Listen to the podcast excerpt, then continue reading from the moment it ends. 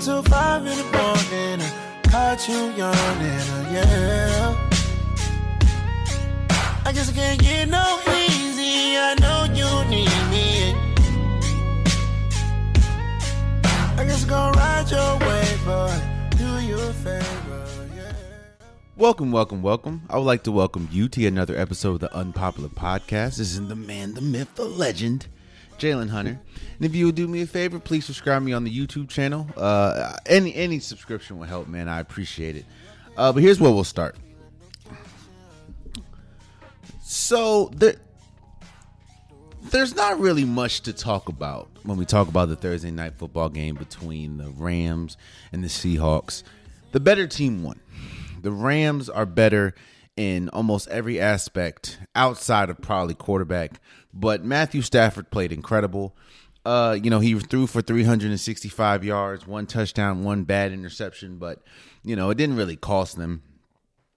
And everything that we knew about the Rams and the Seahawks is exactly what happened. What what are the Rams this year? The Rams last year, let's say this. The Rams last year was the number 1 defense in the in the in the league. Yes, their their offense with Jared Goff wasn't the best, but they had the number 1 defense. This year, their defense is struggling. I don't know if it's because of the new personnel or the personnel that I think 3 players from last year are not here this year. I don't know what it is but their defense is not is not good. Uh, now Jalen Ramsey has been good, Aaron Donald has been good, but the defense as a whole has not been good, which is why you see, you know, the the the inconsistency that you're seeing from the Rams this early in the season. Now I know it's hard to say like inconsistency; they're four and one. I, I get that, but you can't tell me that this the same Rams. T- all right, so you get two glimpses, kind of like the Saint, uh, the Saints. You know how the Saints looked week week one against the uh, the the Patriots, how they beat them like thirty eight to three, and then how they look just completely putrid the next year or the next week. You're kind of getting that with the Saints. I mean, why do I keep saying you're trying to you're kind of getting that with the Rams? Now, it's not really costing them games, but you remember how the Rams looked against the the Bucs. They look like world beaters. They look like they were ready to play. They look like the best team in the league. They look like they couldn't be stopped. Then the next week, they they they just they laid an egg. And then don't get me started about how they looked against the the Arizona Cardinals. Now I am I do admit yes, Arizona Cardinals is a great team. But the Rams should not look as that that inept against the Arizona Cardinals, especially when they're four and one. They were undefeated at the time. But everything that we that that we know from the Rams, everything that we know from the from the Seahawks, is exactly what we are. Who are the Seahawks? The Seahawks is a Russell Wilson lated team. Uh, it's pretty much Russell Wilson or bust. Yes, they have some good receivers and Tyler Lockett and DK Metcalf. Uh, Chris Carson is a good running back, even though he is hurt yet again with a neck injury. Even you know, I do hope speedy recovery, but Chris Carson is starting to become one of those injury-prone players. I just have to admit it. And the defense, man, the the offensive line isn't that good. Uh, the defense the defense has some good players, but as a whole, it's not good. It's kind of like the, the the Rams. In fact, both of these teams are kind of mirroring each other. The only difference is, of course, the record. The Rams is a really good offense. The the Seahawks have a really good offense, even though the Rams do have a better offensive line than the Seahawks.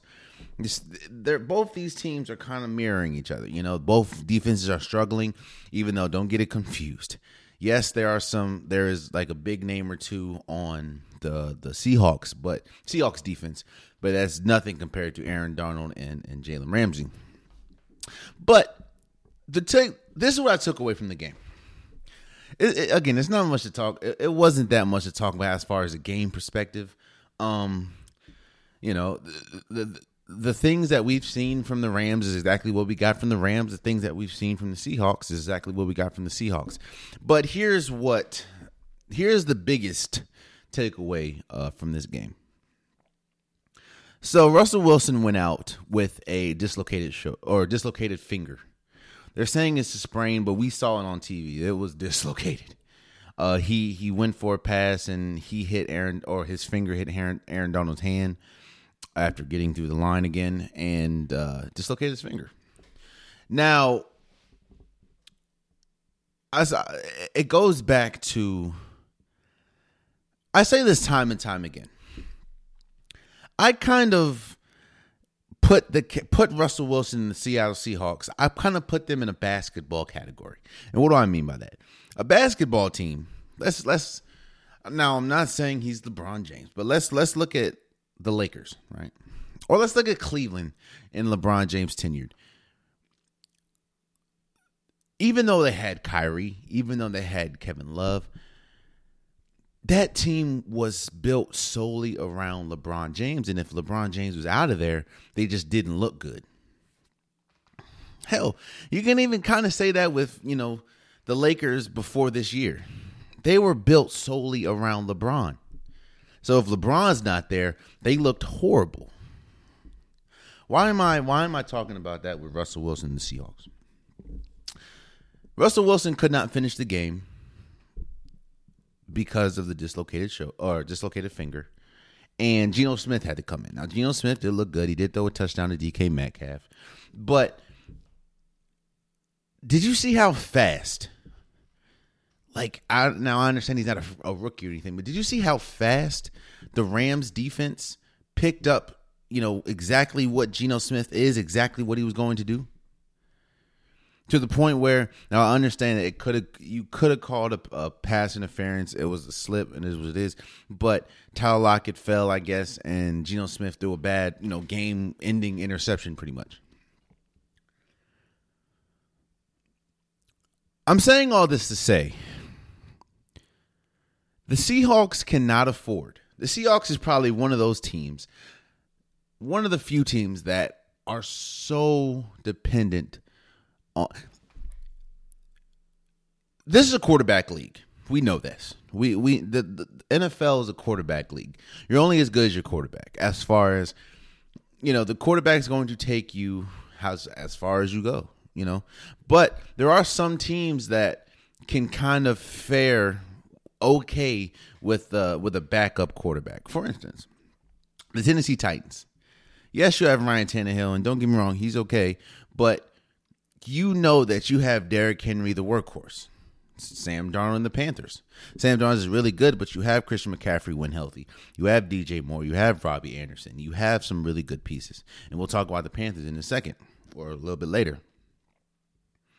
The Ravens, yes, is built around Lamar. And of course, and I'm not saying that none of these teams will they're not going to be as good if they don't have their starting quarterbacks, of course. But they can, you know, the Ravens is a run heavy offense. And that's why their backup pretty much looks like a mirror image of Lamar Jackson. Of course, he's just not that good. I mean, not as good as Lamar.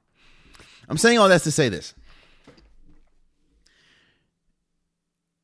This Seattle Seahawks team is in trouble if well let me they're they're in trouble if Russell Wilson cannot play if this if this finger injury lingers on, they're in trouble because this team is not built to subs- to to withstand having a backup quarterback. Geno Smith can play his heart out. We've seen the best of Geno Smith, and the best of Geno Smith is not uh, ahead of him. Now, again, you can say that about a lot of teams, but Russell Wilson, th- this team is so dependent on Russell Wilson. Look at outside of Russell Wilson, what is a dom? Yes, they have a good receiving core. They have DK Metcalf, they have Tyler Lockett, but you need a good quarterback to get him the ball. Case in point, look at the the New York Giants receiving core. They have Kenny Golladay. They have Sterling Shepard. They have Darius Slayton. When healthy, they have Engram at, at the tight end. They have one of the be- it, they have one of the best receiving cores in the league. Not the best, but one of the best in the league. But why are they not really considered a top a top wide receiver core? Because of who's throwing them the ball. You can put the Giants receiving core up against a lot of people. It's not saying that they win, but you can put them up against the Cowboys receiving core. You can put them up against the totality of the of the Kansas City Chiefs receiving core. You can put them up against the totality of the New York, I'm uh, not New York, um, the the Bucs receiving core. Not saying that they're better, but they can stack up. However, when you look at the person throwing them the ball, uh, you got to kind of. Daniel Jones is not Tom Brady. Daniel Jones is not Dak Prescott. Daniel Jones is not Patrick Mahomes. Now, I understand those are big names, but Daniel Jones, he struggles with interception problem. He has an interception problem. I'm saying all that to say this, man. The Seahawks are not in a good position if they if if Russell Wilson not only can't play, but if he can play, but he's limited with his finger because they do not have another core that can pick up the pace for him. That's the thing that the Bucs. The Bucs are so loaded. So let me not even let me not even say. Uh, let me go back. Let me go to a different team. Um, hell, even a lower a lower tier team like the like the Bengals. The Bengals, even though Joe Burrow is a big part of them, they have Joe Mixon that can kind of pick up the slack. And with the the recurring in, neck injury uh, from Chris, uh, with you know the recurring neck injury that Chris Carson has, they do not have another dependable unit because their defense is not dependable. And and yes, I understand you have Jamal Adams, but Jamal Adams is uh, is he's a he's a blitzing linebacker safety that is horrible in coverage. Like he's horrible in coverage. You can turn on the tape. He is a hard hitter. He make a big player too, but in coverage he is horrible. Bobby Wagner is he's still really good, but he's not the Bobby Wagner from the Legion of Boom, which is so many years ago. We have I mean, you have to hope. This team has to hope that Russell Wilson uh can, you know, his his finger will not his dislocated finger will not pose that much of a problem because if it does, this team is dead in the water. And I know it's wait, it's just a dislocated finger, Jay. I get that but it's from a quarterback. Now there have been some quarterbacks that um have played with dislocated fingers, and and he could definitely play with a dislocated finger, but it was clearly that it was clearly bad enough that he couldn't finish the game on Thursday. So you know, I,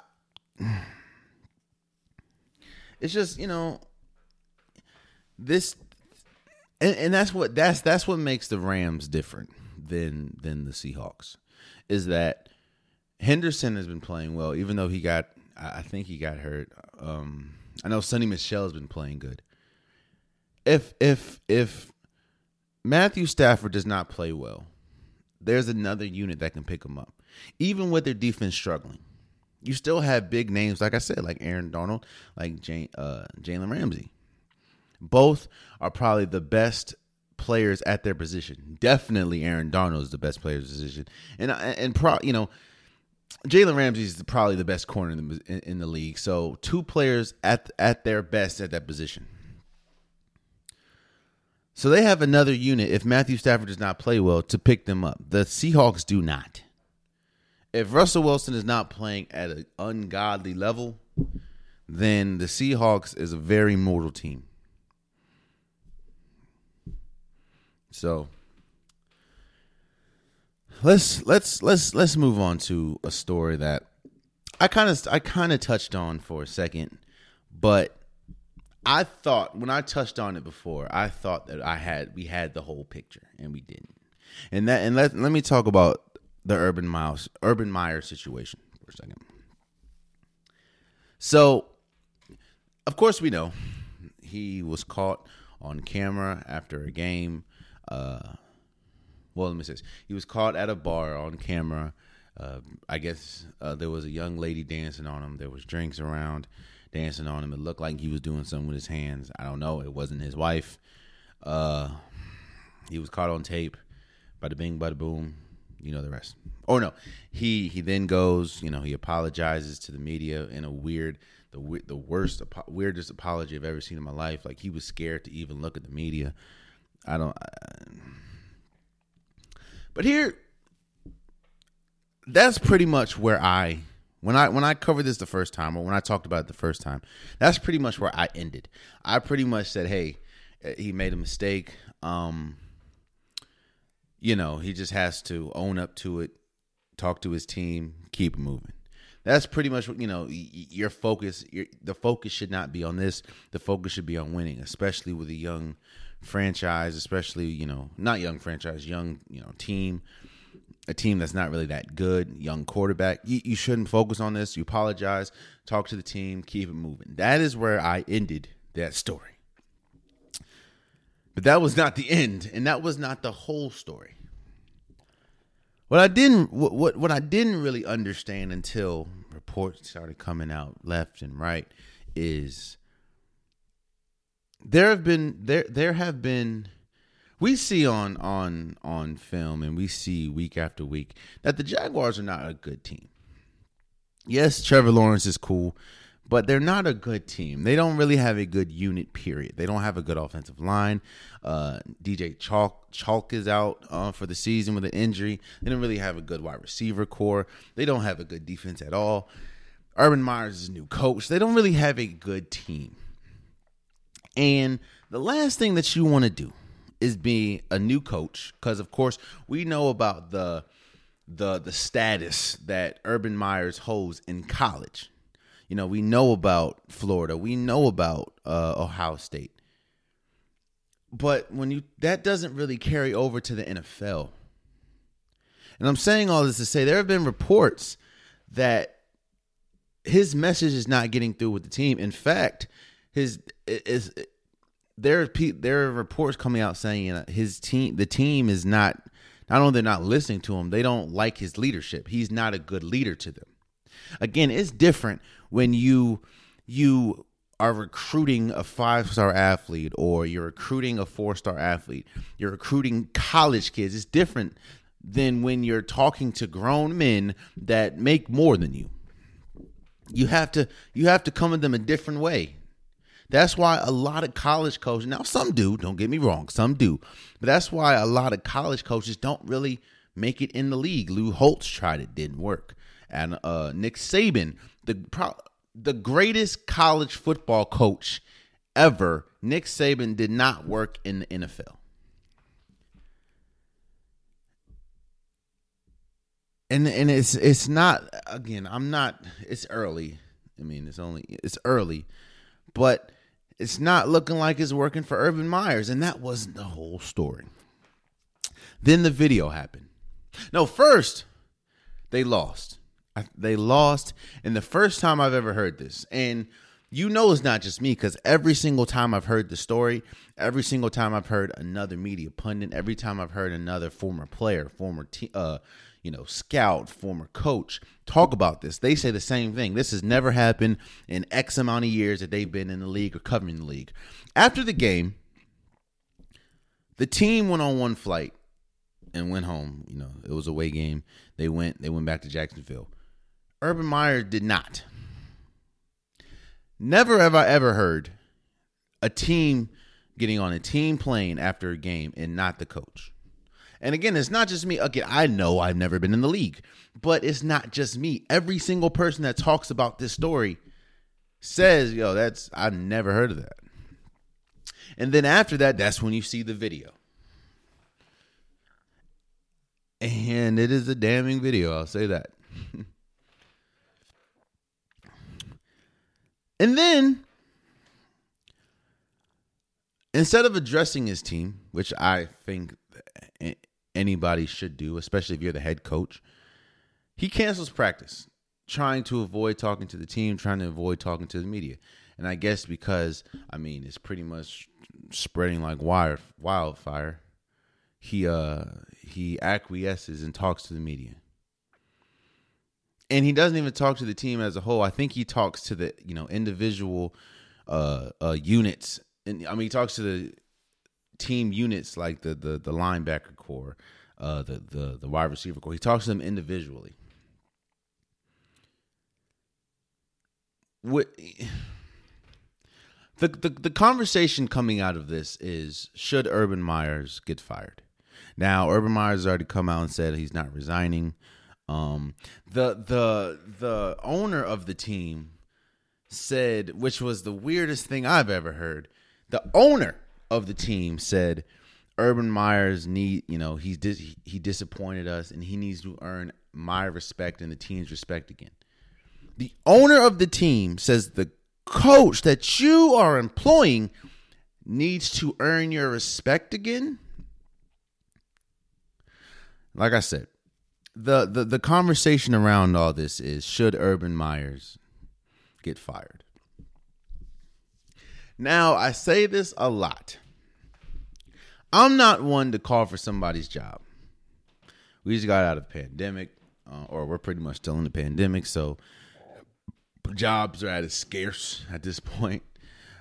And I'm not one to call for somebody's job. Like you know, I, I want someone to have the the the the the utmost opportunity to to succeed at whatever they do. Not saying that keep giving them chance after chance after chance after chance. If they don't take it upon themselves to try to grow, I'm saying I want them to have the best opportunity to win in in life. But when we talk about coaches, right? Two things that can't happen. Two things when you're a head coach of a football team, whether that's college, whether that's NFL. Two things cannot happen. One, you cannot lose the locker room. You cannot lose the locker room because once you lose the locker room, you're not getting it back. That is that is anyone knows that. And that's just not that's just not football. That's any sport. If you lose the locker room, you're not getting it back. Two, you cannot be a distraction. That's what we talk about a lot with with with backup quarterbacks. Hell, that's probably one of the biggest reasons why Cam Newton is not in the league right now.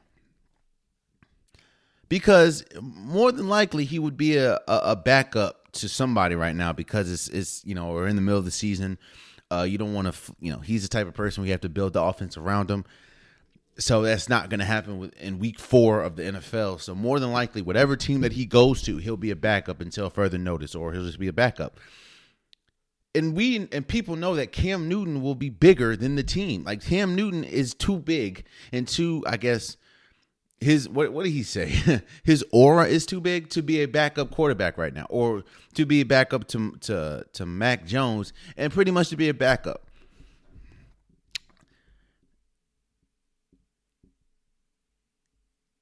And the two things that I said you can't do is exactly what Urban Meyers has done. A mul- and it's not just a multiple people have saying that he's lost or losing the locker room because people don't respect him, especially after you send the team home and you don't get on the team jet. First time anyone's ever heard that. And two, you don't even address the team about something like this. And it's not just that. They haven't been winning. Now, again, you can understand that the team's not that good, but they haven't been winning and and, and reports are he hasn't really he hasn't really been addressing the team well after these wins or about these wins and he hasn't really made any any any coaching changes after these losses.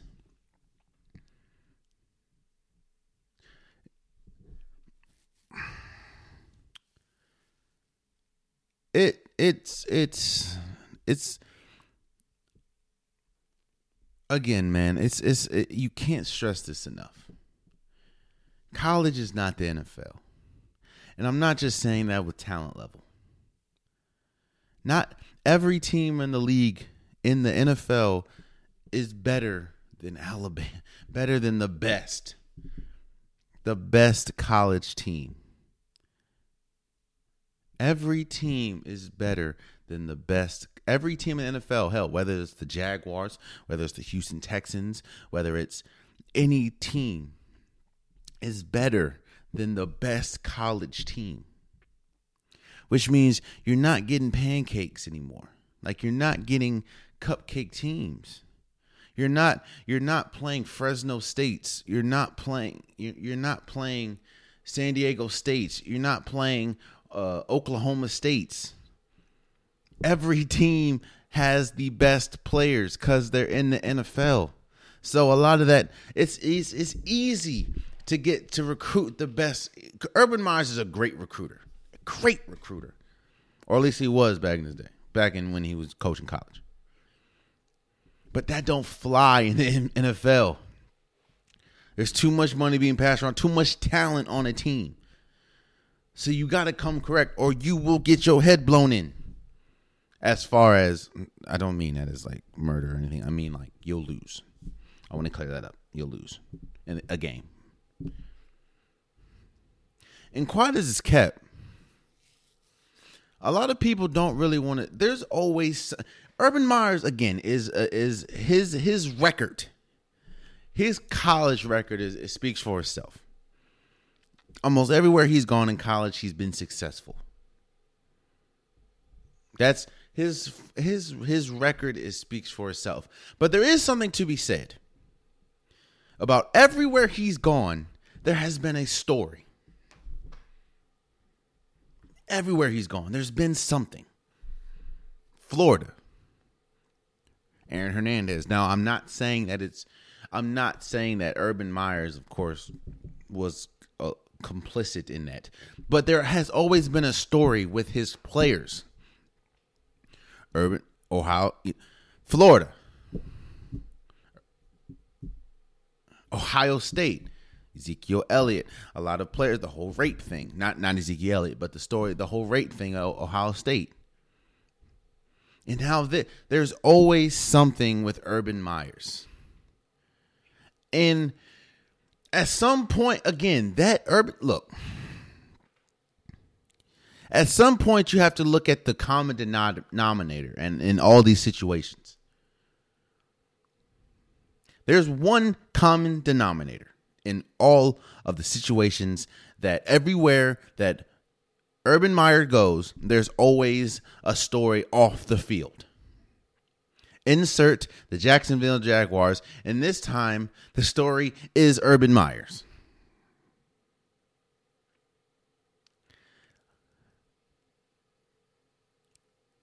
I don't know what's going to happen. As we sit here today, Urban Meyers the coach.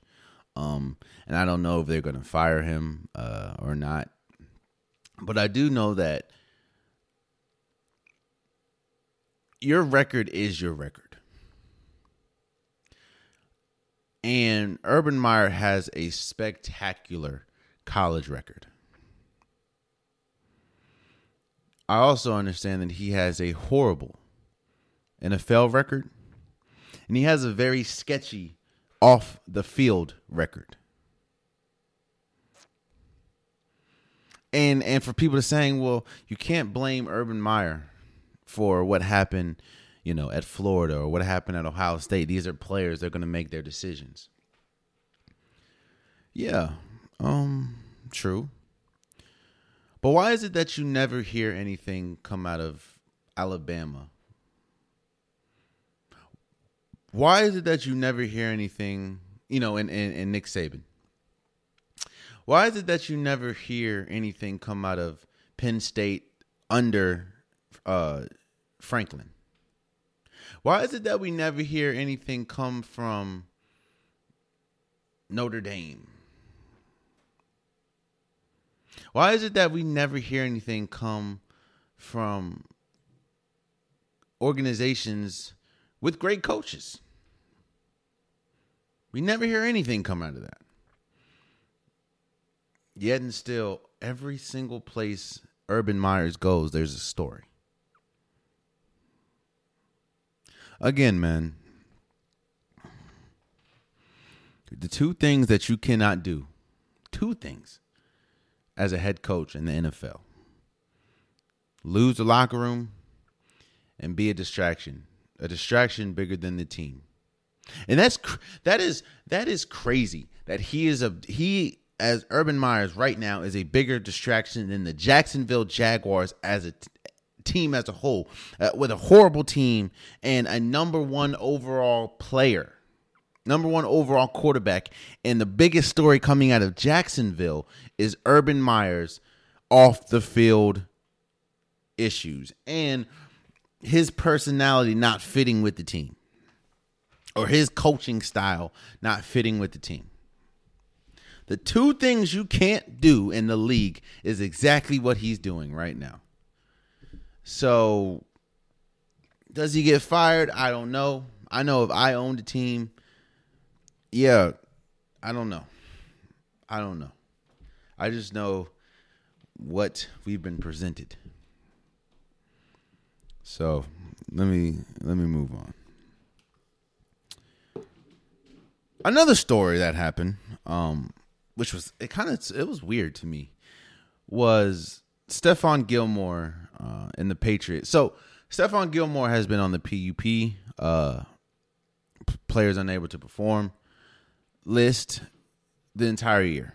Uh, but there there has been rumbling, rumblings pretty much for the past two years that Stephon Gilmore may be out of New England, and I don't remember. I think it was Thursday. A report came out saying that he was being released. I'm like, oh, okay, well, that was a shocker because he is, you know, a multiple time Pro Bowler. He's a defensive player of the year or a former defensive player of the year. And you're just going to release him? Whoa.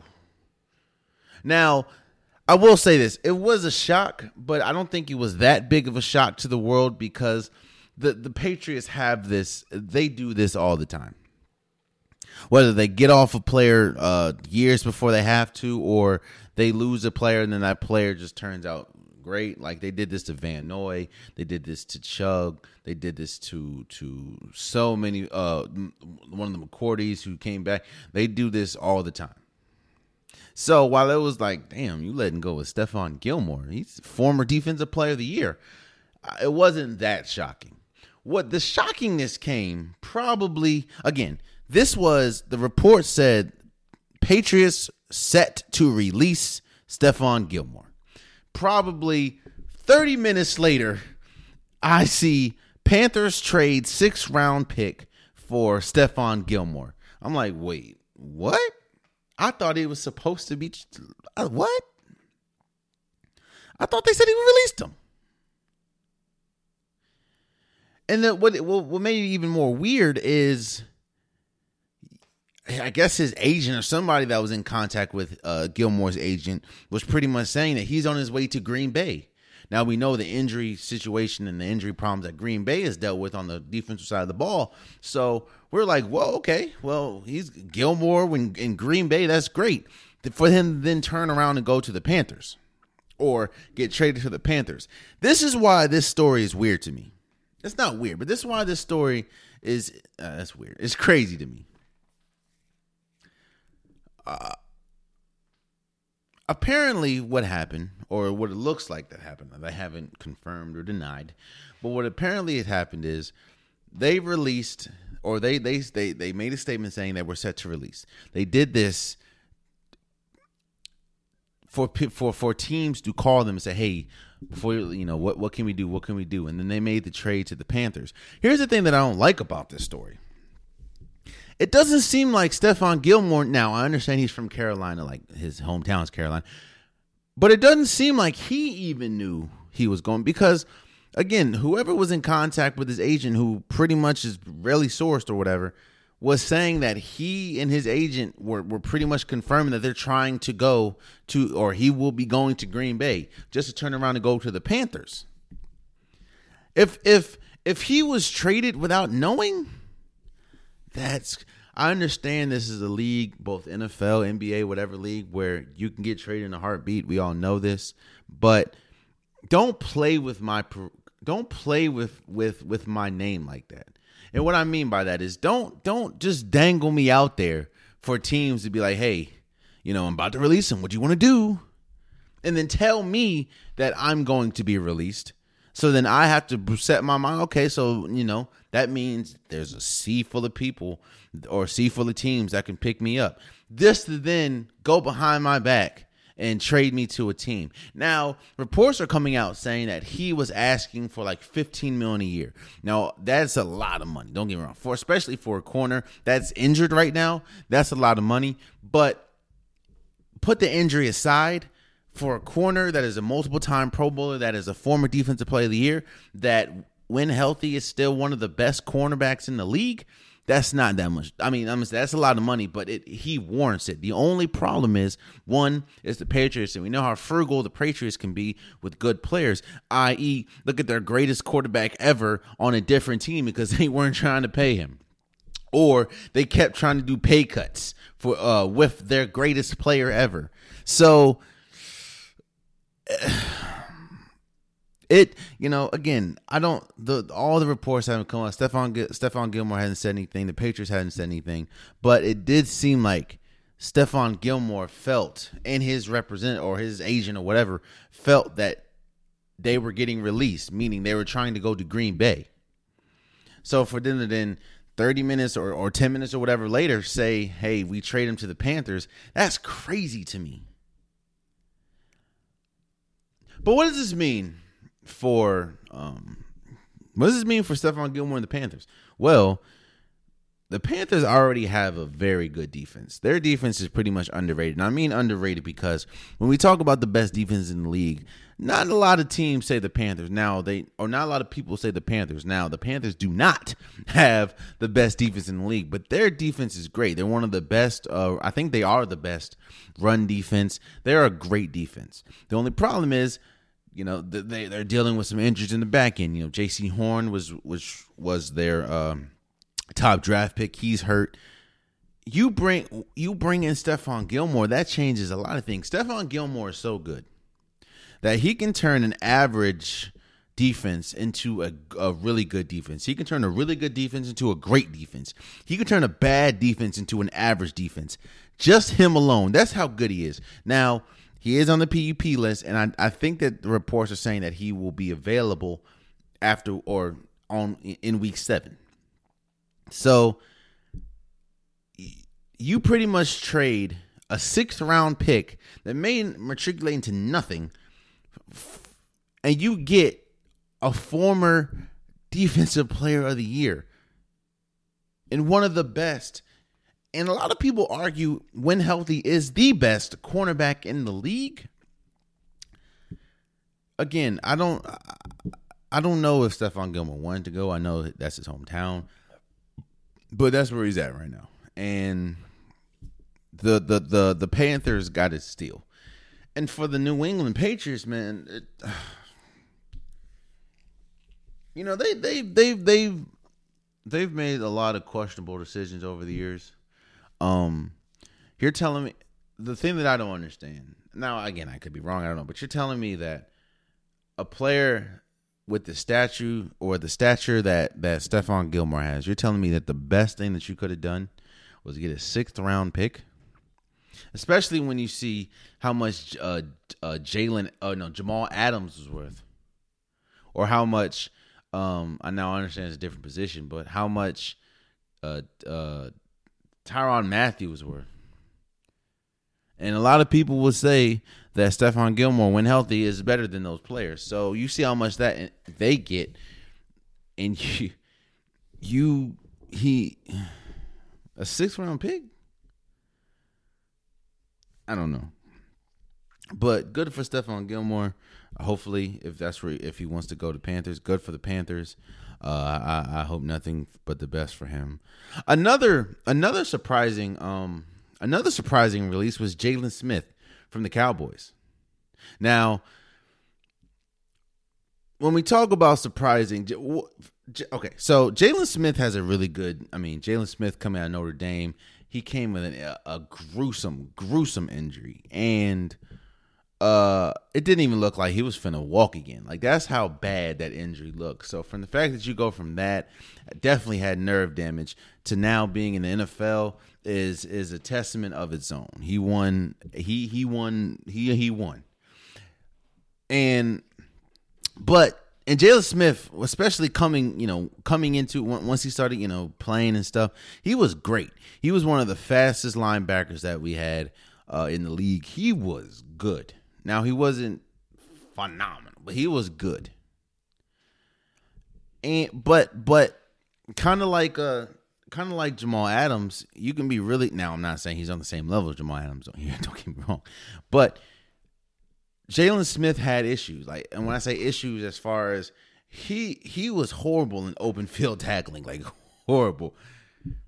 And he, I don't know what it is. Like he he was he was all like he. I don't know if he couldn't read coverage or he has his ability to read coverage was de- decreasing, but there was a lot of times he was out of position. Him and Mike Michael Parsons. Now, you can understand Michael Parsons because he's a rookie, but him and Michael Parsons were out of out of out of uh, out of position a lot of times. Now, he still is very fast, and may you know you can saw his role was was possibly changing with the emergence of Micah Parsons, but the Cowboys just released him. I mean, and I was like, oh shoot, okay, now he's still at his best, still a serviceable player, still really good, still a hard hitter, still one of the fastest linebackers that we have in the league. And he got picked up by by uh Green Bay, signed a one year deal. I think that'll be good for Green Bay, especially with Za'Darius Smith out. Um, it's just it, you can't depend on Jaylon Smith to be like your best player because I don't think, or to be, you can't expect him to be what he was a couple years ago because he just isn't anymore, and you can't expect him to be your best player. The good thing is with you know with the Green Bay Packers, he's not. You have uh, Jaire Alexander. Of course, we need to see what happens when Za'Darius Smith comes back. Uh, and you saw Preston Smith, so he's just going to be one of the you know he was a you know, you you did have Dexter Lawrence, you did have Michael Parsons, you did have Vander Esch, but Jaylon Smith played a big part in that defense. He's not he's going to play a part, but he's not going to play a huge part in the Green Bay defense. And I think that's where he'll thrive the most. Um, but you know, there have been what last last week, man. It was a, a string of uh of crazy crazy um crazy, crazy cuts and, and crazy situations. So shouts out to Jaylon Smith, shouts out to Stephon Gilmore, and you know, definitely, definitely see where it goes from there. So, but we we're we're here at week five. We're here at week five, and I'm going to predict the games. Uh, I do this, you know, prediction on Saturdays and breakdowns on Wednesdays. You know, that's what we do. So predicting the games. Uh, again, we already had Thursday night football. The Rams won 26 to 17 or beat the Seahawks 26-17. So where do I see this this playing out? You have the Jets and the Falcons in in London. First and foremost, I feel bad for London. I don't understand. I think the stat came out is I think we've never sent them two winning teams. Like I think maybe once or twice. Like I don't think we've ever done that. And I, I the this I don't know if that's because the, the, the good teams just decline. I don't I don't know, but I feel bad for London, man. Like they keep getting the the, the crap teams, man. But at nine thirty in the morning Eastern Standard Time, uh, the Jets play the Falcons. Um, to me, it's the quarterback game who's better between Zach Wilson and and Matt Ryan, and I'll go with Matt Ryan at this time. I also think that you know Kyle Pitts should play a big role, seeing as though Calvin really is not traveling with the team right now, uh, or for this game and not playing. So I think that you know Mike Davis and and Kyle Pitts are going to have big game or should have big games. So I'm, I'm to take the Falcons with that. Lions and Vikings. Vikings, uh, the Lions are 0 and 4, and they while they have played hard, we're really starting to see the Vikings are having are having a tough time finishing games. Now the Vikings are having a tough time finishing games, but not as bad as the the, the Lions, man. The Lions had an opportunity to beat not only the Ravens but the but the Green Bay Packers, and they just let it slip through their hands. Well, the Green Bay Packers, they just they just laid an egg the second half. But the Lions are having a tough time finishing games. So I, I'm to go with the Vikings. Saints in Washington, to me, this is a toss up game, man. The Saints aren't playing that well. Washington's defense still ain't playing that well, but the offense, you know, Taylor Heinicke looks really good. Uh, Terry McLaurin looks good. Antonio Gibson, I think he's playing through a, a, a torn ligament in his shin. So we'll see how that goes. JD McKissic's cool. Logan Thomas is out, so that's big. Bostic's out for the season, that's huge. Uh, but we don't know what again, we don't know what we get from the Saints. Uh we we don't know, but I'm gonna go Washington. I'm gonna go Washington because I I just think that I, I think that again, and it kind of goes back to what I said again. It was the Dolphins and somebody you have to you have to right the ship sometime. And I think that Washington's defense has to right the ship in one of these games. And I think this could be the perfect game to do it. Um, so they're at home after a two game stint. Uh, Washington, you know, I, I just think that this this could be the the game where Washington's all defense gets together, especially even though you know you did lose Bostic for the season, which is a big loss. Um, you still have really good pieces on the defensive end or defensive side of the ball. So I I have Washington with that one. Patriots and Texans. I got the Patriots just because their defense and their running game. Um, now that's no, you know, the Texans. While they're they're they are both one and three, and the Texans did just lose forty to zero against the Bills. The Texans are a lot better than I thought they would be. Um, but the Patriots to me are just a better team, and I don't think Mac Jones is going to throw for 350 yards or 400 yards, but I think he's going to th- you know do just enough uh, that doesn't lose them the game. So I have the Pan- uh, Patriots winning that game. Dolphins and Bucs. I got the Bucs. Best team. Well, on paper roster, the best team on the on, in the league. Even though you know their corner, they're they're dropping like flies on the defensive side of the ball, man. And you know you know it's bad. And, and no offense to Richard Sherman, but you know it's bad where you sign Richard Sherman uh in the same you sign him on a Wednesday and he and he starts on a Sunday. Like it's it's you know they're dropping like flies in the back end of that defense. Uh, but I think that the Dolphins, I mean, Tua's probably Tua's not playing, so I think the Dolphins, and even if Tua was playing, I don't I don't have the Dolphins winning this game, so I have the Bucs. Packers at Bengals. I think this is going to be a really good game. Uh, Joe Burrow against Aaron Rodgers. I just think that Aaron Rodgers. I mean, I know Aaron Rodgers is better than Joe Burrow, and I think that the Green Bay defense is is better than I mean, the Bengals' offensive line is still bad. Uh, we talk about this time and time again, and I think that you know the the the, the Green Bay Packers are gonna gonna. I mean, they're they're they're kind of on a roll right now. So I have Green Bay, Broncos, and Steelers. I have the Steelers. I think you know Teddy Bridgewater not playing, or I don't think he will play due to concussion. He might, who knows? Uh, but I, I just I don't know. Like the Broncos, that loss against the Steelers, I mean the Ravens last week, definitely kind of put into perspective who the Broncos kind of are. Now, I, I, it's still Big Ben, man. Big Ben is is still holding back the Big Ben and the offensive line is still holding back the Steelers' chances of winning. But um, I don't know. I, I do need to see. I need to see the Broncos get back on the right track and I don't know if the still going against this defense because the Ravens defense suffocated this, the the Broncos last week, and the Steelers, in my opinion, have a better defense than the Ravens. So I, I got the Steelers winning this one. Panthers and Eagles. I got the Panthers. The Panthers uh, fought valiantly to the end against the Cowboys, and the Eagles are not the Cowboys. and I think that they want to, you know, they want to get back on the right track after losing uh, their first game of the season. Uh, so I have the Panthers being the Eagles. Tennessee Titans against the Jaguars. I I mean, you lose to the Jets. You lose to the Jets, so I can't really put anything above the Tennessee Titans game. Uh, but I do think that, especially out of Jacksonville right now, there's a lot of distractions and a lot of talk that it has nothing to do with football. And even though the Tennessee Titans defense has been horrible this year, like like god awful, I think that they're going to they they're, they're to have to right the ship that you can't lose to the Jets one week and then turn around and lose to the Jaguars the next. That's just I can't see that, especially with Derrick Henry now. Julio Jones probably is not playing, but AJ Brown should be playing. Um, I got the I got the Tennessee Titans winning. Browns and Chargers. I think this is a, a bigger game than a lot of people expect, just because of the talk that's going around. Um, you know Baker Mayfield and and some of his inaccuracies this year even though they are three and one, he has you know he has kind of kind of been kind of errant with some of his passes. Uh, and the Chargers are are are rolling, especially after beating the the Raiders.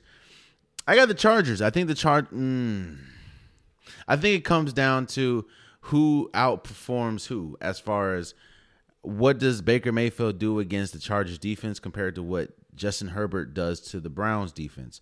Uh, the Browns probably have a better defense, but I think Justin Herbert is playing better than than than the Browns defense. So I got the Chargers winning that. Especially the Chargers are kind of on a roll right now after being the Raiders. So I have the Browns at Raiders. I got the Raiders in this one. Uh, Justin Fields will be starting moving forward. That's what Matt, Matt, Matt Nagy said. Uh, but the Raiders, even though they did lose, I, I think that they're they're they're still a, a good team. Um, I don't, you know, I did see bad Derek Carr on Monday Night Football. I believe it was. It was bad. Like Derek Carr looked like he was seeing ghosts. You know, it, it didn't look good. However, I you know I don't know if that's going to be a, a, a recurring thing or is that just a one game thing. I, I need to see that. So I'm gonna take the Raiders. Cardinals and 49ers, uh, the Cardinals on a roll. Right now, Cardinals are playing like the best team in the league. And until I see them lose, I'm not going to pick against them. So I have the Cardinals beating the 49ers, especially Trey Trey Lance is starting uh, week, you know, this week because Jimmy Garoppolo's hurt.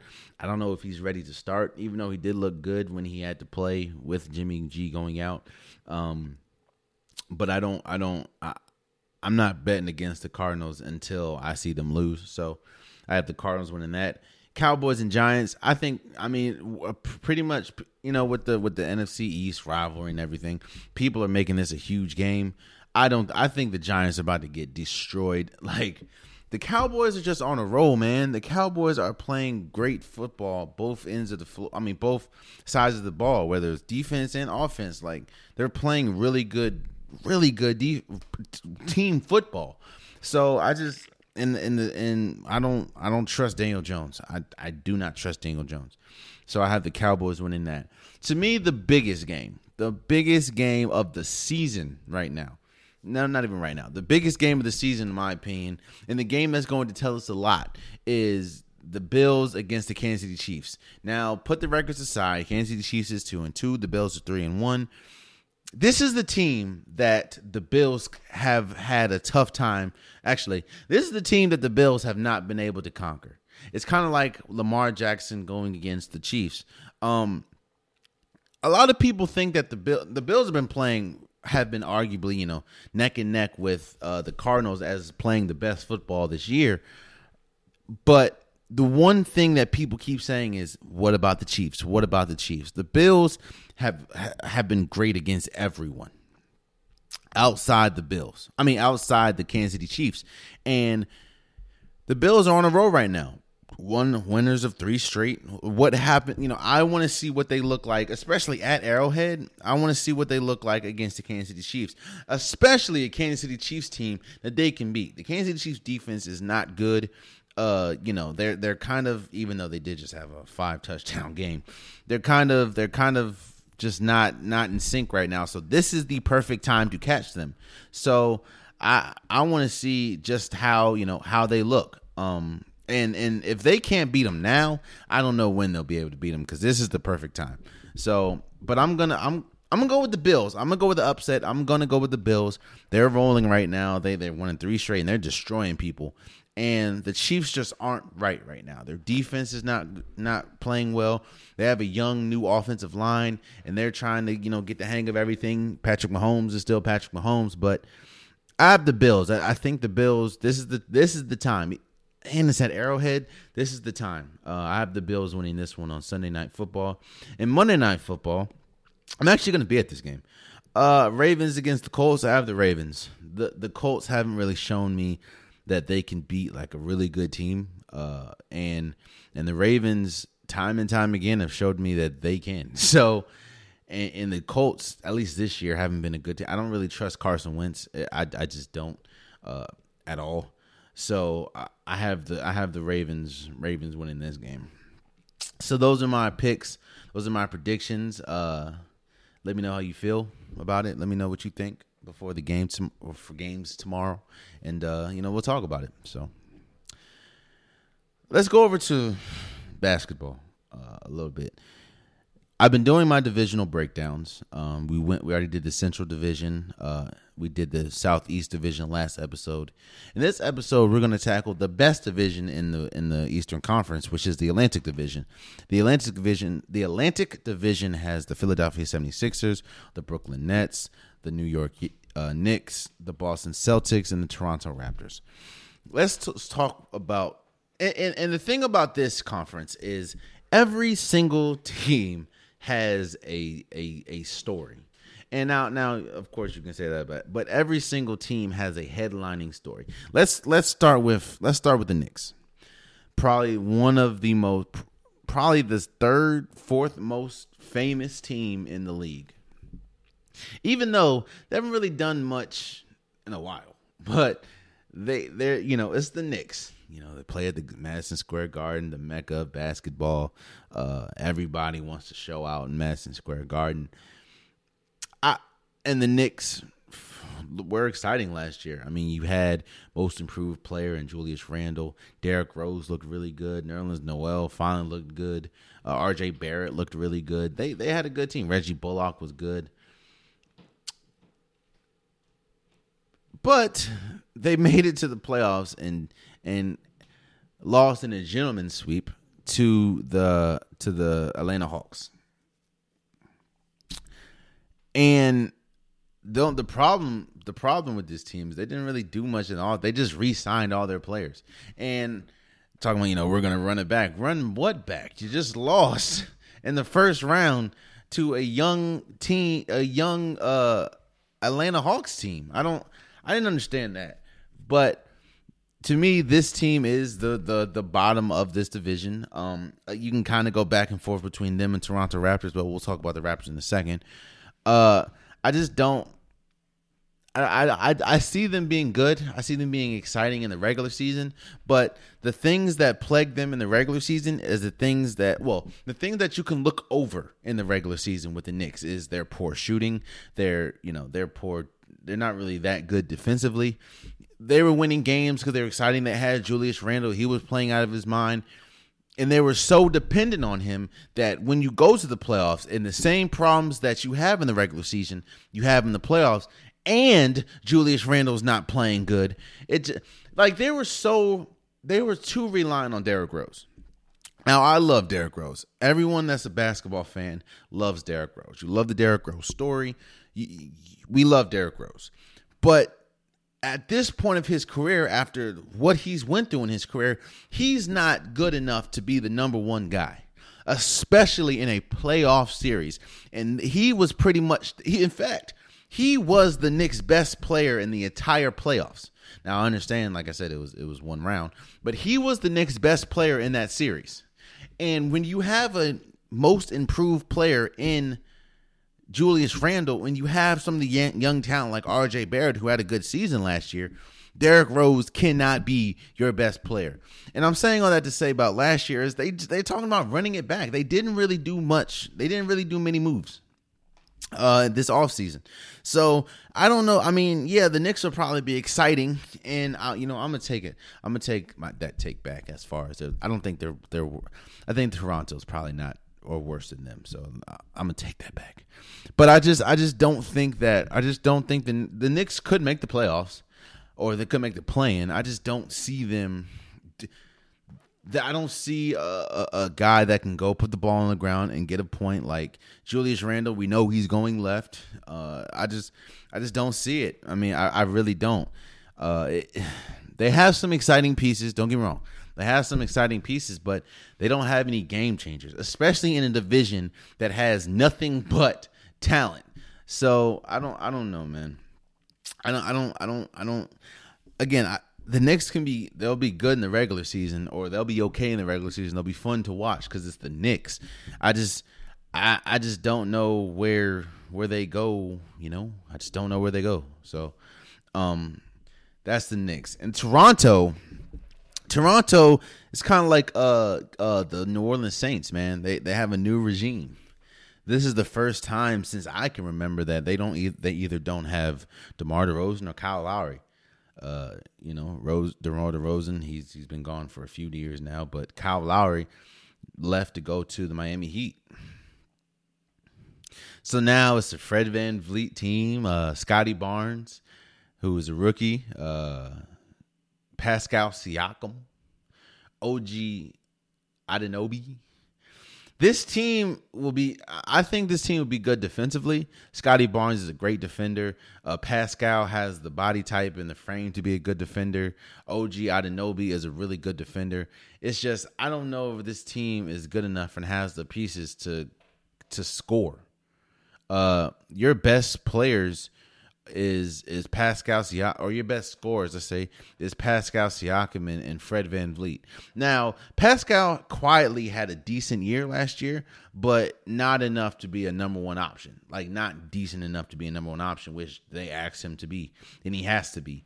Uh, so I think Toronto is is going to struggle. I really do. Uh, they are really well coached, so that's going to get them some wins, but I just I, don't see Toronto being good really uh, this year, especially after losing uh, pretty much a staple in their organization, which is Kyle Lowry. So, but I'm not going to say that it came like as, as a blind side. Like Kyle Lowry has been on the trade block for a minute now, and I think I was more surprised the fact that it actually happened because I don't know how many times you heard, you know, is Kyle Lowry coming back? Is Kyle Lowry coming back? You remember in the last season, the trade deadline, you know, after the game, uh, before the trade deadline, he's piecing everybody up like this is his last game because he even thought he was gone. So I don't, you know, but it finally happened, and and and now Toronto's in a new tenured, and we'll see how it goes. Uh, Boston. Boston had a lot of, you know, their head coaches now. They're, you know, and Brad Stevens now he's their GM. Danny Ainge is gone. Uh, to me, this is Jayson Tatum's team. You you give up or you let Kemba Walker walk. Kemba Walker walk. this this is Jayson Tatum and, and Jaylen Brown's team. Uh Marcus Marcus Smart's there. The only problem that that I see with this team is Jaylen Brown and, and Jayson Tatum don't play the don't don't nearly play as good a defense as they should. And it kind of seems like they're not as effective together than they should be as far as it's not like a it it, it seems like and I talked about this before like when the season ended last year it kind of feels like they're playing it's like all right I think they both have a mindset this is my team and I don't think you can have that, even though everyone that watches basketball knows that this is Jayson Tatum's team. I don't think that, you know, it, it doesn't really seem like Jaylen, and don't get me wrong, Jaylen Brown is a good, he's a good player. Do not get it, do not get it confused. But it, it just feels like he plays like it's his team. And that's not the case, man. And I think that they really need to get it together. They have Dennis Schroeder, uh, Shouts out to that man. Dennis Schroeder. Uh, they have Al Horford, Jabari Parker, Theo Pinson. Oh, Theo Pinson on this team? I know that. Enes Kanter, Grant Williams. They have some pieces. Payton Pritchard, who was a uh, who's pretty much a uh, Payton Pritchard's pretty much a um, summer league uh, Hall of Famer. Uh, but I just I think that you know of course, you're only going to go as far as Jayson Tatum takes him. And I think Jayson Tatum is probably like the fifth best player uh, in this in this division, which isn't fourth, fourth best player in this division. So I uh yeah, I'm you know that that's saying a lot. That's that's saying a lot. So and then, and I'm not saying that's a bad thing. I just think you're going to go as far as Jayson Tatum takes you, but you also got to you know the team has to buy that this is Jayson Tatum's team and build around it. And I do want to see what happens, you know, uh, seeing as though, you know, you have a new coach and a new GM and see see how that goes. So um that's the Celtics. Philadelphia 76ers, man. Um the the biggest story around this team was of course Ben Simmons. I think a report came out the other day saying that uh this the the Portland Trailblazers rejected a trade or an offer that the Sixers sent them. It was like three first rounders and three pick swaps uh, for Ben Simmons. They trying to get off Ben. Well, let me say this. I think that this is going. This team is clearly not, or definitely not as good uh, with Ben Simmons not on the floor. Especially they they they built this team around Joel Embiid and Ben Simmons, and the fact that Ben Simmons will not be there uh, definitely hinders this team's ability to to to win. I mean, you have Joel Embiid. He's going. I think he finished sec third in MVP voting last year, so you're going to win games. Uh, you have Tobias Harris, who's who's really good in the in the regular season, pretty much.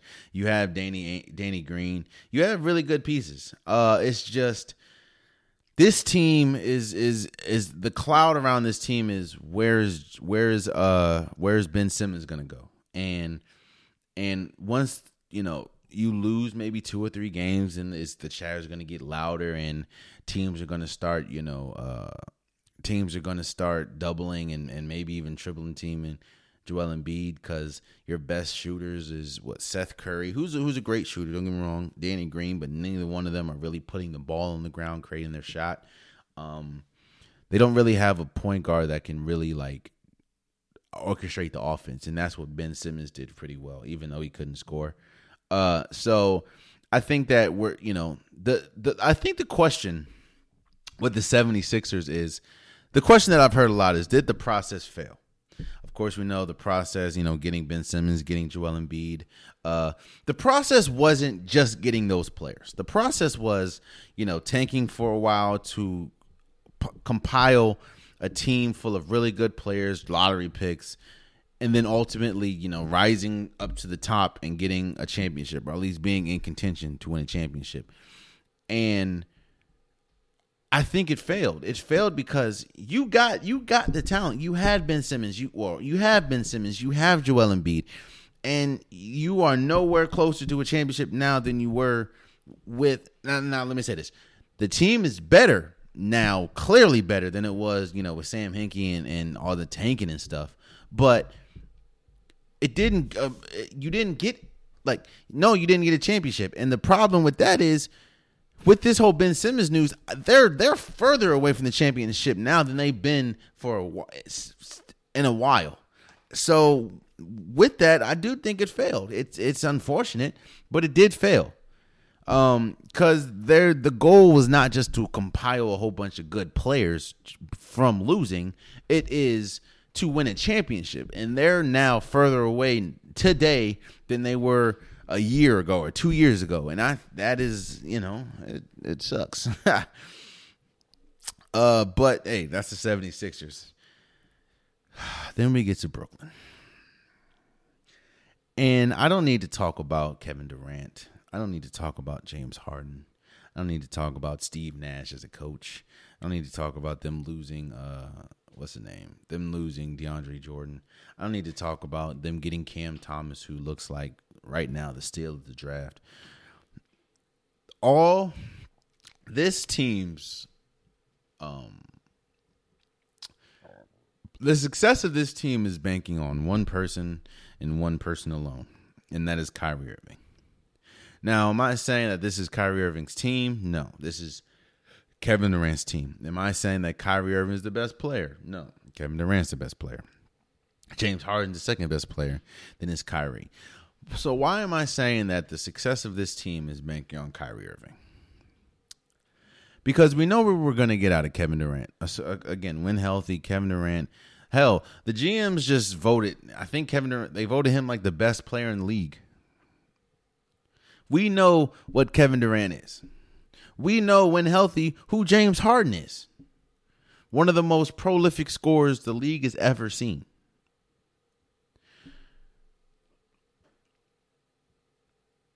so I say that this the, the, the success for the Brooklyn Nets is pretty much banking on Kyrie because Kyrie now I'm not here again I've said this time and time again I'm not here to tell anybody what to do when it comes to this vaccine.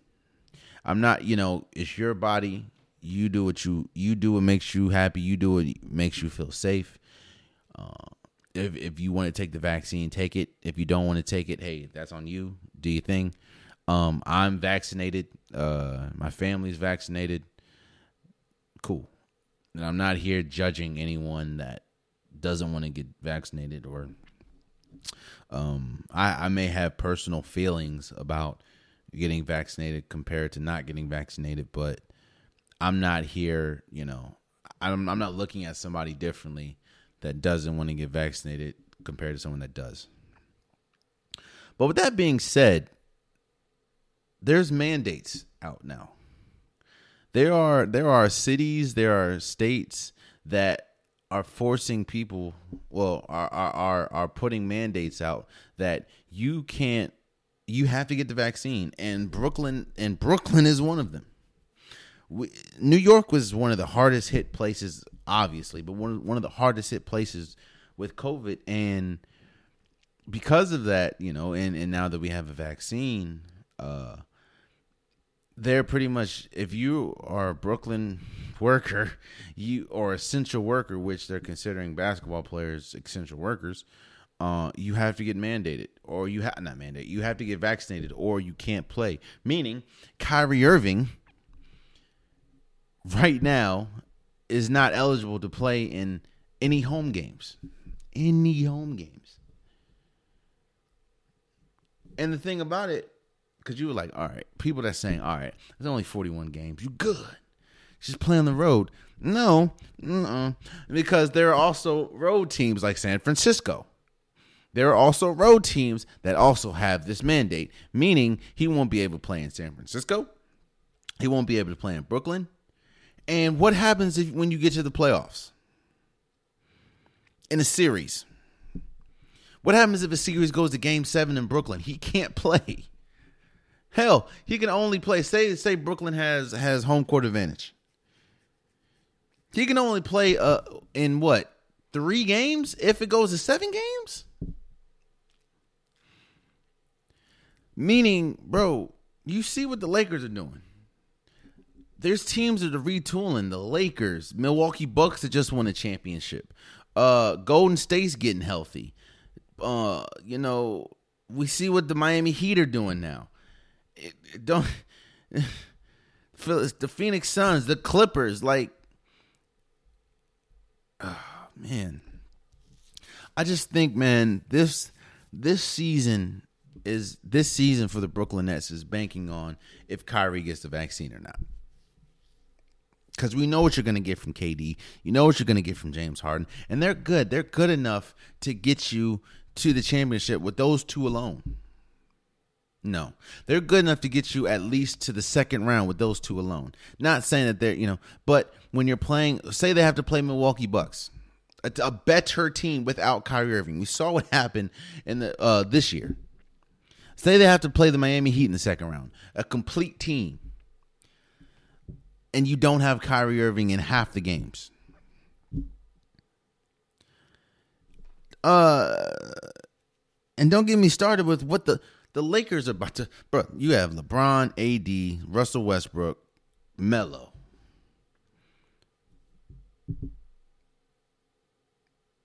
Dwight Howard's back.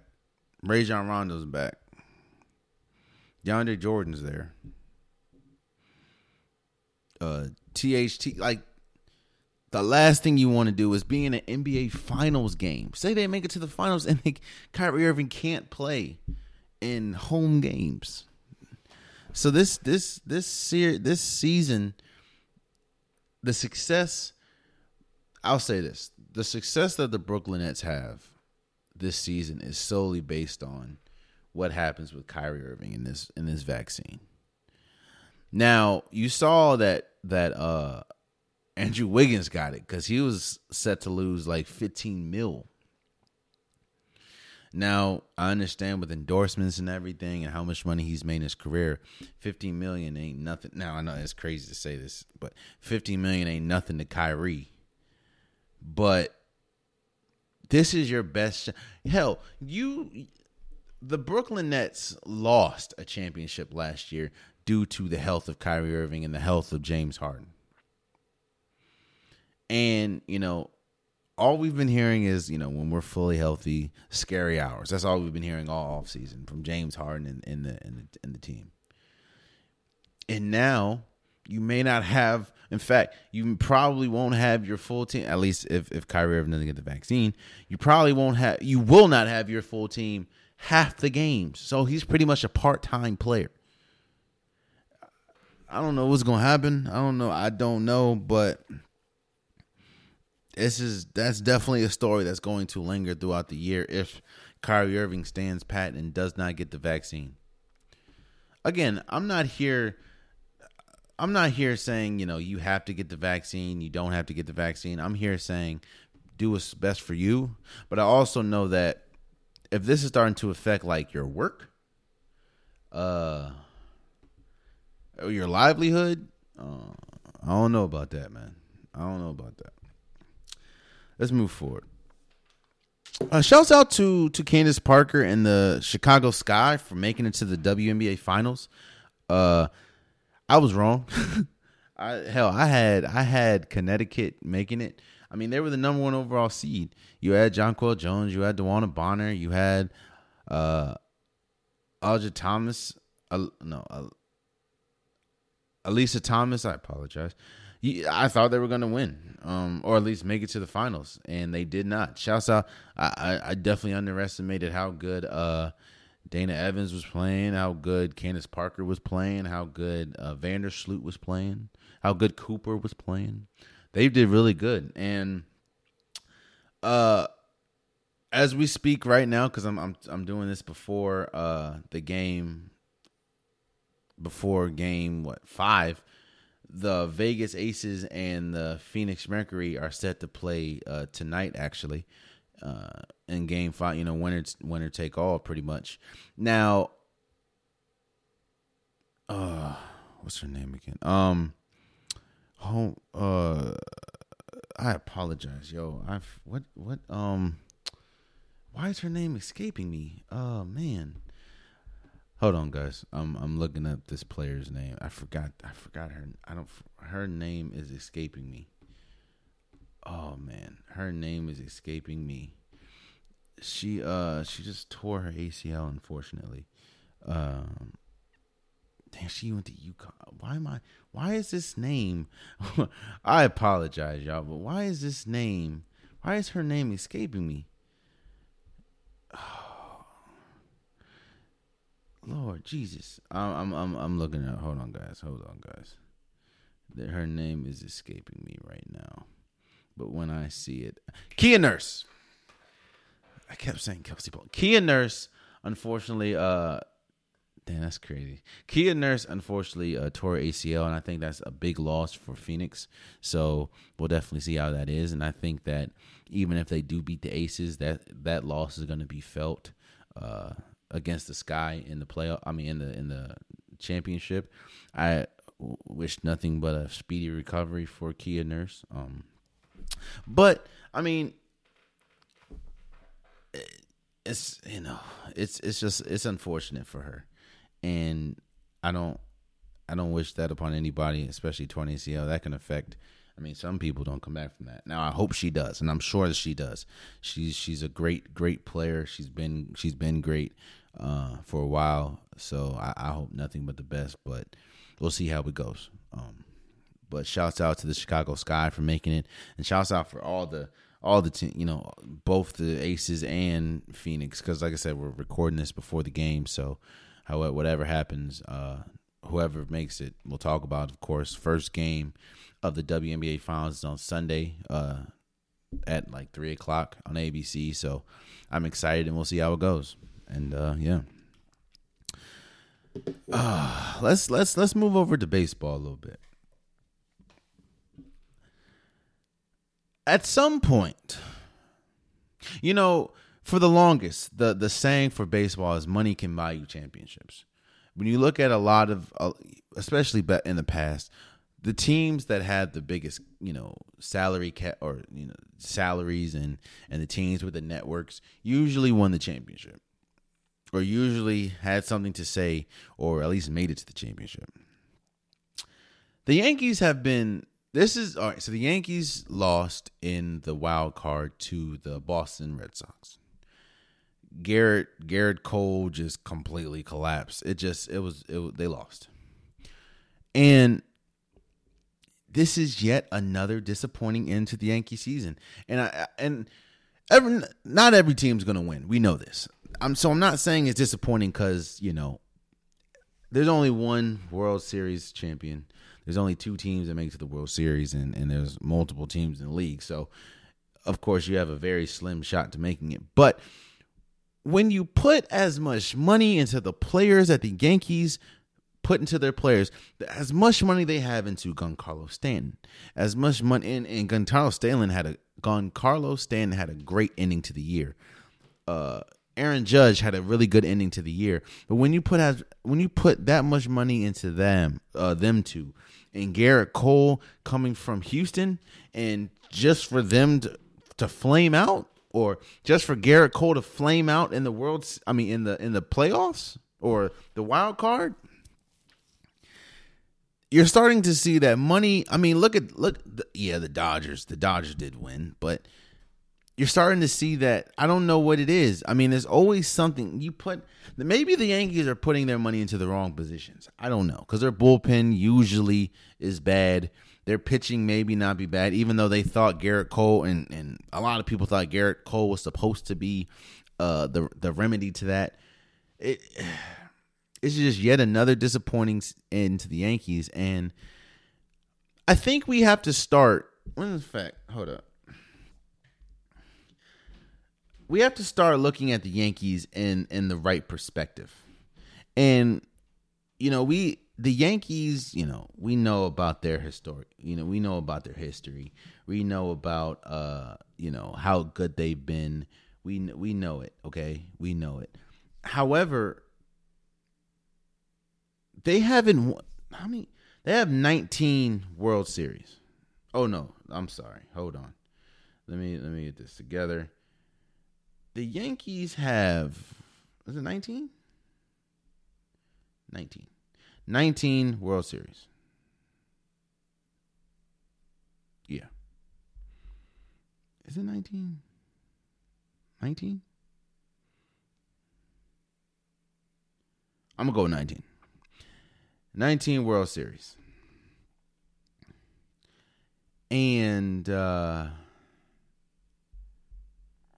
but they haven't been to the World Series since 2009. Or they haven't won a World Series since 2009. For people that's losing track of time, it is 2021. I think we have to start looking at the Yankees kind of like how I think people are starting to look at uh look at the Boston Celtics. The Boston Celtics have not won a champ. Yes, they have a prestigious background in a, in a, in a championship laden history, but they haven't won since what 2008. And eh, this is just yet another disappointing season or disappointing ending, and honestly, a disappointing season altogether for the Yankees. I mean, their highlight was the Field of Dreams games, which was a really good game, but then they they lost that game. So there's that, man. And lastly, before we go, so the big fight this weekend is uh Wilder against Fury, third fight. Um, I think it ended in a draw. The first one, Tyson Fury won the second one there was a lot of controversy or a lot of people saying controversial things coming out of the second one. I just think that, you know, Tyson Fury won. And Tyson Fury is a better boxer, or at least he's been a better boxer as far as like all around better boxer than than than Deontay Wilder. It's just Deontay Wilder had, you know, he has that punching power and he does not hold back. Um so who do I think is going to win this fight? The thing that uh you know, you can't play box. You can't play fight. You can't play, you know, MMA. And you have to be focused. Like focused or another person is going to rip your head off. And I think Deontay Wilder is going to win this fight because of a couple things. One, Tyson Fury didn't even want to fight this guy. I think you know the rules in boxing is if you know if if they if they petition for it, you have to you have to grant them a third fight if you you know if it's like tied or something or if you haven't won two or something like that you have to grant them a third fight tyson fury didn't want to fight this fight he wanted to fight anthony joshua who just lost uh like two or three weeks ago he wanted to fight him Tyson Fury can't. I believe he had COVID twice. Twice. And because of that, he wasn't able to train like like he like he usually does. Now, because of that, he gained 20 he has tw- he's 20 pounds heavier. Now, he his camp is saying, you know, he's 20 pounds heavier so he can take the blows. No, bro. You're 20 pounds heavier because you had COVID twice and you couldn't train like you wanted to train. And Deontay Wilder, you know, he he has a new trainer and they're saying that they retooled everything and I haven't really heard a lot of talking out of Deontay Wilder's camp, but I've heard a lot of talking and a lot of distraction distracting talk from Tyson Fury over talking about the Paul brothers and this, that, and the third, man. It's I just think that Deontay Wilder's been more focused this fight. And uh I think it's gonna be a really good fight. A, a lot better than last one. I think it's going to be good. And I, I just have, I think Ty, Deontay Fury is going to, or Deontay Wilder, I apologize, is going to win this fight. So I think he's going to win it. And there you have it. That has been today's episode of the Unpopular Podcast. I appreciate you guys. Um, if you want an Unpopular Podcast shirt, hoodie, sweater, long sleeve, joggers, the link is in the description below. It's about to start getting cold, so get your hoodies, get your sweaters. Uh, I have multiple different designs, multiple different colors. Get yours today. Also, please subscribe to the YouTube channel. I'm trying to reach a thousand subscribers, so anything will help. Again, I appreciate you guys. I love you guys. And until next time, much love.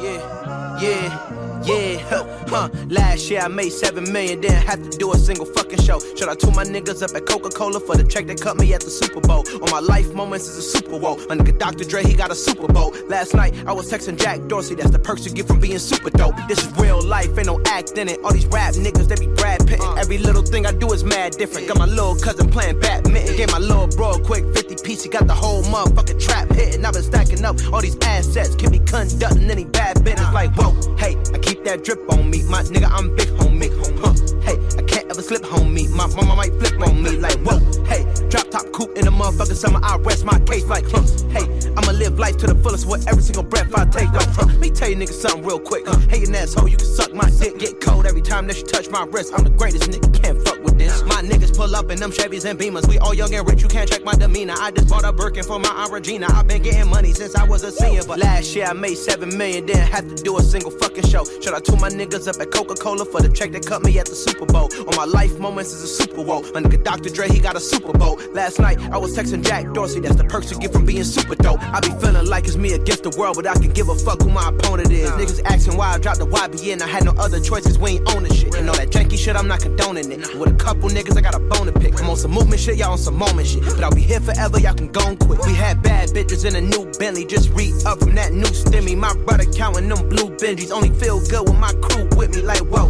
they try to question my character. Young, rich, and black, they hate me in America. We some real niggas, don't fit the criteria. Don't like your vibe, not allowed in my area. I entered this game and I came here to change it. Speak my beliefs, now they calling me dangerous. Taking a throne and I'm gonna maintain it. I gotta go down as just one of the greatest. So anybody got a problem with me, can't fake kick it, fuck your politicking. I ain't worried about it, I know God is with me. Your peace of mind is worth a dollar fifty. But last year I made seven million, didn't have to do a single fucking show. Shout out to my niggas up at Coca Cola for the check that cut me at the Super Bowl. On my life moments is a Super Bowl. My nigga Dr. Dre, he got a Super Bowl. Last night I was texting Jack Dorsey, that's the perks you get from being super dope.